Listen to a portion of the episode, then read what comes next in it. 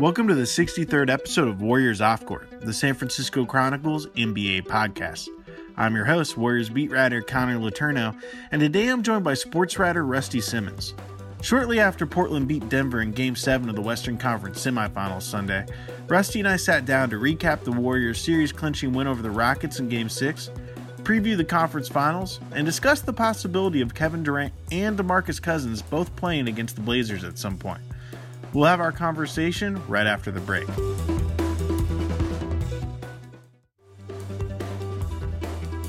Around 4 p.m. Sunday, Rusty Simmons and I chatted at my apartment in Alameda. Rusty, thanks for joining me on Mother's Day. Um, all the other dutiful sons out there are hanging out with their moms, but our moms do not live in state, so we are here at my apartment on a Sunday afternoon talking Warriors. But we both did our duty as sons. We sent flowers. Uh, I'm running out of options, and so this year my mother got a thing that looks kind of like an elephant with a flower coming out of it. And you're a you're a pro flowers guy. Pro flowers, that's the way to go. Yeah, maybe we can get uh, some sponsorship on this thing. That'd be great. I'm a, I'm one eight hundred flowers guy. I can switch. Yeah, I mean, it, I just it's just what I know. Yeah, you know, sure. It- it- it- they have delivered to the wrong place multiple Oh, times. you, it's time for you to come to Pro Flowers. That's the good. That's the good side. yeah, yeah, but uh, you know, we did our jobs. We our moms have flowers at their door. Uh, my sister, who's a mom, also has flowers at her door. So I feel like I'm not a horrible person. Um, but more more pressingly, uh, the Warriors are playing the Portland Trailblazers in the conference finals, and Portland just got by Denver in Denver uh, in Game Seven of that series. Great game. Uh, I I know you watched the whole thing. I had some issues with my Uber, so I did not watch the whole thing, but I listened to it on the radio. And the Blazers came back from down 17 in the first half. Um, great game from CJ McCollum. I guess the first question just is Does Portland have a chance? I mean, they have a chance to win a game. Yeah. Uh, you know, we've all, I think we've all seen Lillard come into Oakland at times and kind of take over a game, and I, I wouldn't be surprised at all if he has one of those games. But uh, four or five game series is about what I'm guessing. Yeah, I, I agree with that. Um, I think five games, maybe six. And if it goes six, I would think it's just a, it's kind of like the Clippers series where the Warriors just lay an egg or two because they're not taking Portland seriously. The reality is we just witnessed the conference finals. It just happened to be ca- called the conference semifinals. Um, I think Houston is in a different league than Portland. And I, and I don't mean to belittle Portland. I think what they've accomplished this year is very impressive. They have one of the best backcourts in the league. I think I think Dame Lillard is a top ten player in the league. Um, but they have Nurkic injured. They they don't have a ton of depth. Um, I just don't I don't see this has to be one of the most lopsided conference finals matchups probably in NBA history. I was just trying to think about that um, on the way over here. I thought like now now if you're the Warriors, you got to figure out what's the availability of Kevin Durant, what's the availability of DeMarcus Cousins, and then I thought to myself, no, actually, it doesn't really matter. Like, um, it's, you talk about Portland's fantastic backcourt, but I would assume you would take Stephen Curry over Dame Lillard. I assume you would take Klay Thompson over C.J. McCollum. So with or without Right. two of their five All Star Hall of Fame starters, the Warriors are still heavily favored in the series. I would think. Right. So let, let's go back a little bit because we haven't had a podcast since game six of uh, the conference semifinals, and a lot has happened. Um, that that game six was one of the crazier games I think I've ever covered. Steph scoreless in the first half, goes off for 33 points in the second half, 23 of the warrior of the Warriors' final 33 points. Um, you've followed Steph a lot longer than I have. Was that his best quarter ever?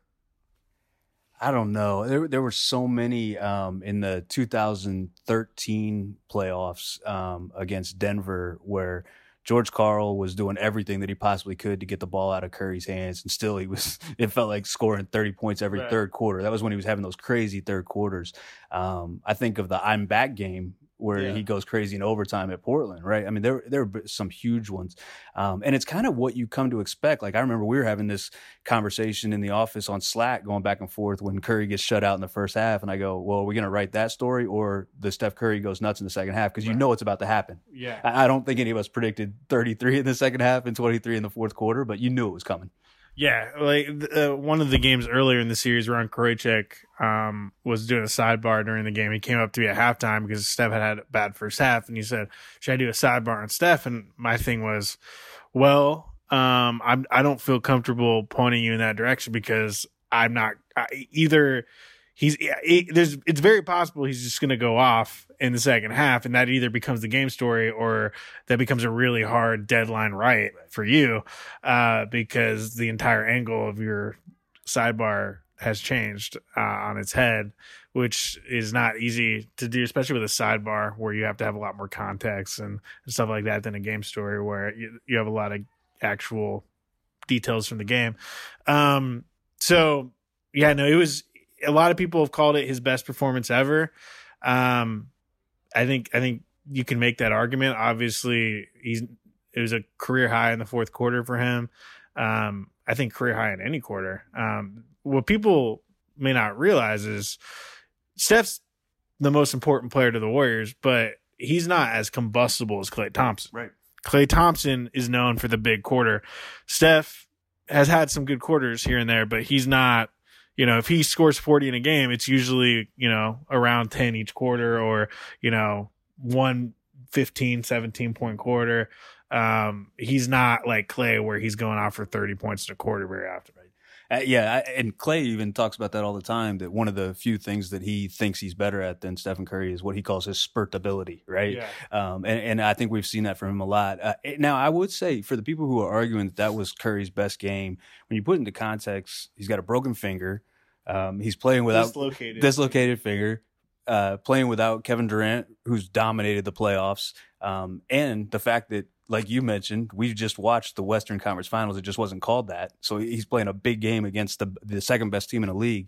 Um, I, you put all that into it, you, I, I can understand why there is an argument that it was his best game. um one of the one of the crazier things that happened after that game you know we're all writing on deadline and everything and then marc stein comes out reports that demarcus cousins is on track to come back in the conference finals i was able to confirm that and the person i talked to said that he could come back you know probably not at the beginning of the series but he could come back for the first road trip potentially uh, to portland i guess in this case so game three, which is way ahead of the timeline I thought, um, and I think surprises a lot of people. But in a lot of ways, it feels ideal for the Warriors because you have the Warriors in such a unique situation in that they kind of know they're going to make the NBA Finals, especially now that they've survived Houston. So you can have you can treat the conference finals as a warm up and and kind of ease him into rotation minutes, and then uh, hopefully by the NBA Finals, he's playing a normal workload, which whoever they face in the conference finals is going to have, you know, a legit big man, whether or not it's Brook Lopez or uh, Marc Gasol or Joel Embiid. Um, they're, it's going to be a huge asset, I think, having Cousins back. Absolutely, and and I would love to be in the conversation where the Warriors, who uh, love to be super cautious with injuries, are telling Demarcus Cousins, "Let's hold off. Let's wait for the NBA Finals versus Demarcus Cousins, who's been says been in the league for ten years and played one playoff game in four minutes. I, I, you know, I, I want to play right now. Right. And, and you're probably right that the, the way to do it is to give him a lesser role at some point during the conference finals and kind of build him up for the for the finals. But but that's going to be some interesting back and forth between the team and Demarcus. Yeah, and it'll also be interesting to see when Durant comes back. Uh, we know he's he's probably going to come back in the conference finals as well. Does he come back for game one? I think he conceivably could. It's considered a mild calf strain.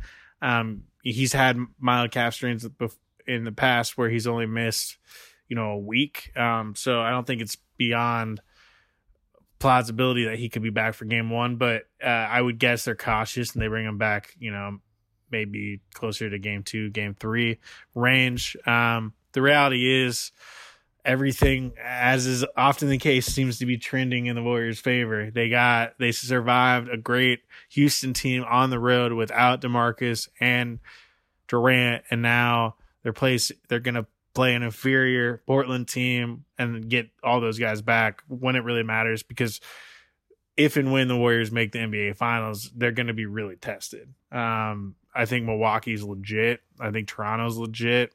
I think Philly's legit. Uh, I really, I really like Milwaukee. I think, yeah, I've been really high on Toronto all season, thinking Toronto was going to make the NBA finals.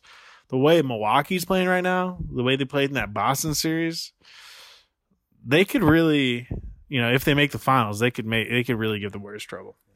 I, I, hesitate to say that I think Toronto's the best team in the East because they're playing right now and might not, might not even advance past this round. But um, to me, that that's the team that stood out to me all year. And uh, you're right. I mean, Milwaukee's talented, and what Coach Bud is doing there with that group um, is is fun to watch. Um, if I'm a Warriors fan, to me, I, I still don't want to see Toronto. That that seems to be like the team to me that's uh, the most well rounded. Uh, I think they they cause the most challenges for the Warriors. Um, but either way it goes, even if it's Philly, I believe that, that the Warriors will have a challenge, that, that the NBA Finals will be fun.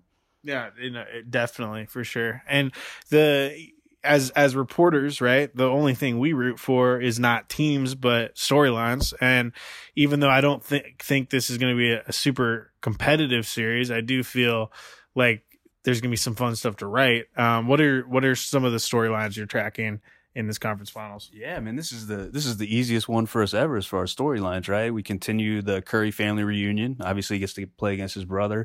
Um, Andre Iguodala and Evan Turner are best friends. We're in each other's weddings. It'll be fun to. I didn't even know that. Be fun to watch them go at it. why? Why is that? They were in Philly together uh, okay. right at the beginning and have stayed really close. They're both really cerebral players. You know, the way Evan Turner plays is very similar to to Iguodala. That he's a point guard who doesn't want to shoot and um, great defensive player. They're in each other's weddings. Yeah, yeah. Andre has friends. No, that's the one. that's the one. I'm just kidding. I'm just kidding. So, but that's what that's what makes it interesting, right? Um, and and this is also, I think there have been some really fun matchups over the years between the Warriors and Portland.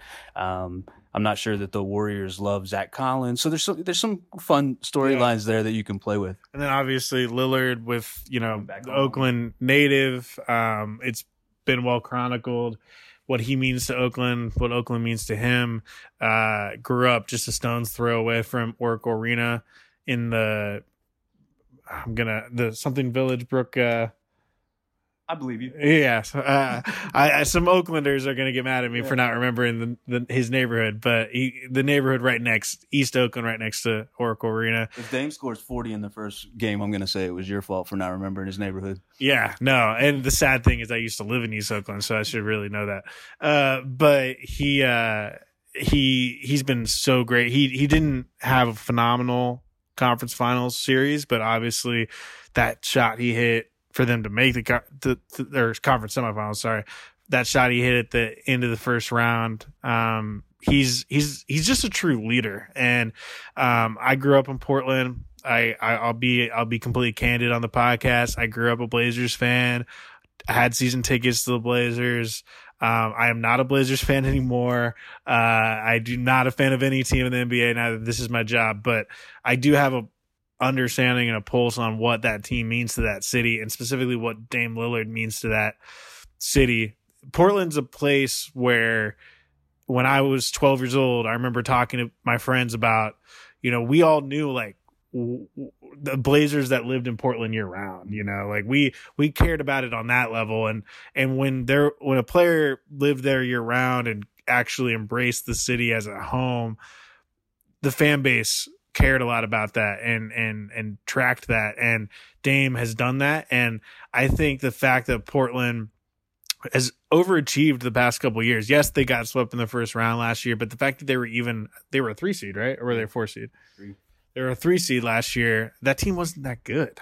And they were a 3 seed. Right. And I on this team is I don't want to say they're not that good, but they're not as loaded as a typical conference finals team. And I think the reason they've got here, gotten here is largely just not not just his play but his leadership. He he just has such a great way of getting the best out of his teammates and you got to respect that. No, I think you're exactly right. Um, and their backcourt reminds me a little bit of the Warriors in that they seem to have this complementary element to them. That Lillard had a terrible first quarter today.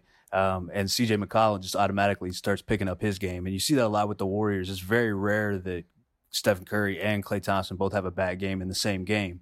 Um, so, and, and, Portland, like you're talking about, that, um, that they're the only sport in town in Portland, right? When guys stay there, it means something to the community. Um, and I think the Warriors have a little bit of that element too. That there's Oakland teams and San Francisco teams, and, and Oakland, the Warriors are the one that kind of brings the Bay Area together around around one thing. So um, I think there's a, a, lot of a lot of build up from the fans on both sides of this, and and also, we can always do the Jim Barnett story, Rip City. Yeah, I, I actually just had a, a, media dinner the other night in Houston with with Jim Barnett, and he was talking about you know how he was an original Trailblazer, and I don't know how familiar fans are, but basically he he was uh he was he's the reason Rip City is called Rip City because he hit a shot and uh, the the play by play announcer Bill Schonely at the time for the Blazers yelled "Rip City," and it just kind of stuck. And uh, so, if anyone wonders why they're called Rip City, they can they can thank Jim Barnett. And uh, you know, so and Portland is obviously I'm from Portland, so I might be a little biased, but Portland is just a great NBA city, um, and I I think they're going to be really happy just to be there. I mean, I don't think anyone in Portland expects the Blazers to beat the Warriors, but they're just except for except for Lillard, uh, who has openly said that he would not be on a super team. Um, and you know, Lillard also let's let's not forget Lillard is there's he's the only other player in the league outside of Steph Curry who routinely hits 30 footers. He obviously hit like a 37 footer to win the to seal the first round. Um, I'm gonna enjoy just watching 30 footer after 30 footer. That'd be fun. It, it, it's amazing. Um, when you stand behind the three point arc at the top of the key, you realize that you got to launch that thing. And now this is another five, eight, sometimes 10 feet behind that. Um, and it looks effortless for both Curry and Damian Lillard. And I think we saw that throughout the Portland Denver series that when they would play that two man game, it was really hard for Jokic to get out far enough on Lillard um, because he'll pull up from from 30 routinely. Uh, and, and, so that'll be something really interesting to watch in the Warriors series too is, is what big guy uh, is going to be involved in that two man action and can they get out far enough to him? Yeah, and you know that the Warriors are going to try to exploit Enes Kanter, who is historically bad defensively. Um, and you know that they're going to try to get him in a bunch of switch situations and, and try to ISO him. Um, I'm sure Portland is going to game plan against that, but that'll be something interesting to watch. Um, and then you, you alluded earlier to Seth Curry. Seth has had a really nice year. I think he finished like third in the league in three point percentage. Um, you know, which is he provides Portland something they've really needed the last couple years, which is a shooter off the bench.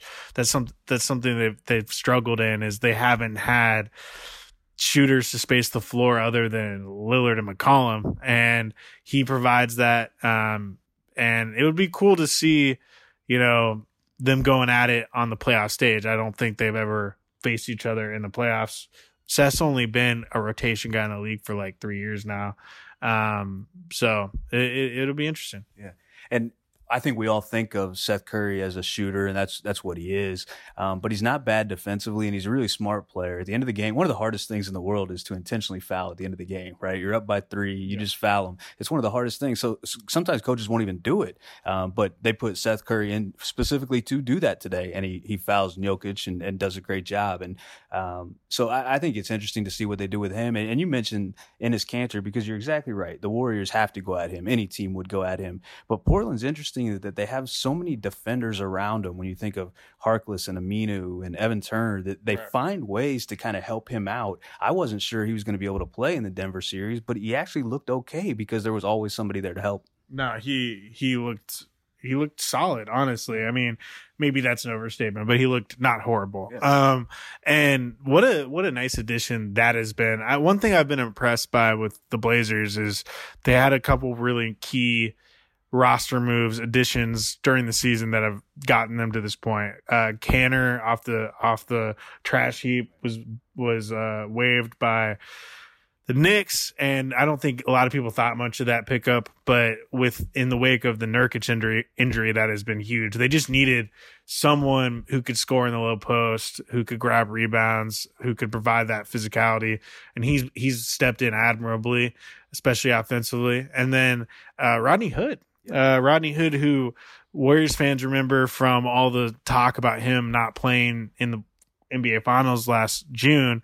Um, he was picked up midseason by the Blazers and has has provided them a nice scoring punch off the bench. Had a couple really big games in the conference finals, um, hitting really big shots late in games, and uh, you know the Warriors, the Blazers need that because for a while it's just felt like it's the Lillard McCollum show, and they just haven't had anyone else that you have to game plan for. And I'm not saying Rodney Hood is an all star caliber player, but he's someone who can hit shots in big moments and can take some of the pressure off of Lillard McCollum. Yeah, it's interesting because we start out the conversation by saying this will be a five game series, maybe six. But Portland, as we talked about, it has some pieces, right? Yeah. They, they have two stars, and then they have some pieces. They have a guy like Hood who can carry your offense for a quarter easily, right? There's been times this year where the Warriors wish they had somebody like yeah. that off the bench.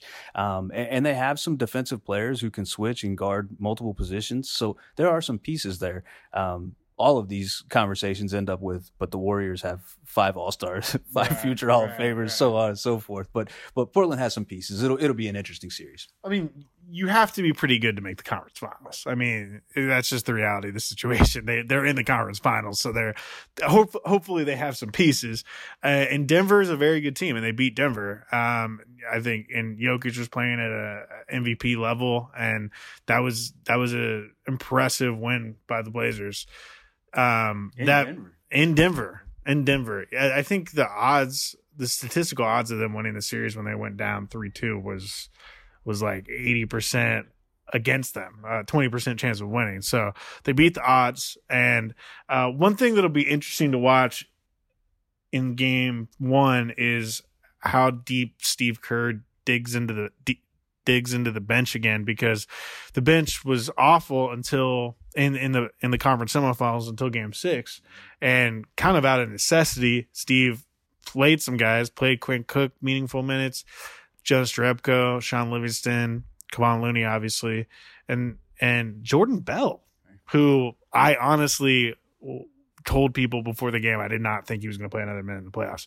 and then I looked like an idiot because he has his best game in a very long time in game six, largely because he had to, because Draymond Green was in foul trouble, Kevon was in foul trouble, and obviously Durant's out, Cousins is out, Damian Jones is out. So they just needed bodies. And you know, it'll be interesting to see if those if that was just kind of an aberration or if those guys can make a real impact going forward because I think like we said they're they're going to be Portland, but for them to be a Milwaukee or Toronto, I think they need real contributions from the bench from the from those guys. Uh, I think Kevon has proven that he can do that, but they need you know they need the occasional night from Shaun Livingston, who was kind of a non-factor until Game Six. They need th- those types of contributions. Yeah, no. I, when you first started talking about the bench, I thought, well, none of it matters until we know for sure when Durant and Cousins are going to come back, right? Because that eats up so many of the minutes. But as you kept going, I started agreeing with you that they need to be thinking about the next series and that they're going to need something from those guys at some point. So why not start demanding it from them now? You know, even if you have Durant back by game two and Cousins back by game three, um, maybe you continue to play those guys in six, eight minute stretches and, and try to build some confidence in them and, and, and vice versa. So that Coach Kerr has confidence in them, knows what to expect from them, knows if he can play them. Also, just kind of ease the workload of yeah. the star guys because, mm-hmm. you know, the Durants of the world, uh, the Steph Currys of the world, they've played 40 plus minutes a night throughout the playoffs. And that takes a toll, you know, especially when you have instead of two, three nights between games, you have one night between a game and uh, you have obviously Durant coming back from an injury. Um, you need you want those guys to be fresh come come the NBA finals, and so it's going to be key just to just in terms of just in terms of preservation of, for those guys. Um, it's going to be interesting, man. Um, I'm personally just happy that I get to go home, see see the fam a little bit, uh, catch up with some old buddies. I got a bunch of texts after Portland one saying, "Hey, when you get to town," so that's always great. Uh, but I'm also excited because, like we said, there's a bunch of good storylines. I think we'll have a bunch of good content on sfchronicle.com. Uh, I can I can already tell you we're gonna have some good features in the works here. So um, stay locked and loaded there. And Rusty will be joining me. I don't think in Portland, but he will be joining us at all the home games and continuing to pro- provide great coverage. So I really appreciate it. If you don't invite me to Portland for the games, I'm at least going to go and deliver flowers to your mother in person since, since you tried to do it with 1 800 flowers. Yeah, yeah. And I actually found out I, I, lied earlier when I said the flowers were in front of my mom. It's actually not coming till tomorrow. So they, they, you know, I called my mom. I was like, Mom, I got something come tomorrow. I'm sorry. Uh, but yeah, no. So I, I, think you converted me to Pro Flowers. Uh, anyone listening to this, if you work for Pro, Pro Flowers, we're open to, uh, you know, sponsorship. Um, let's let's make that happen. I want to thank Rusty Simmons for joining me on the podcast. It's always fun picking his brain about the Warriors. Warriors Off Court is part of the San Francisco Chronicle podcast network. Audrey Cooper is the editor in chief. If you like this show, we'd love it if you subscribe to it wherever you get your podcasts. And if you've got a minute to give us a quick review, that helps us build our audience so we can keep growing. Follow me on Twitter at con underscore cron and email me at cletourneau at sfchronicle.com. Support Warriors Off Court and a lot of great journalism with a subscription to the San Francisco Chronicle. There are print and digital editions. Find out more at sfchronicle.com slash subscribe.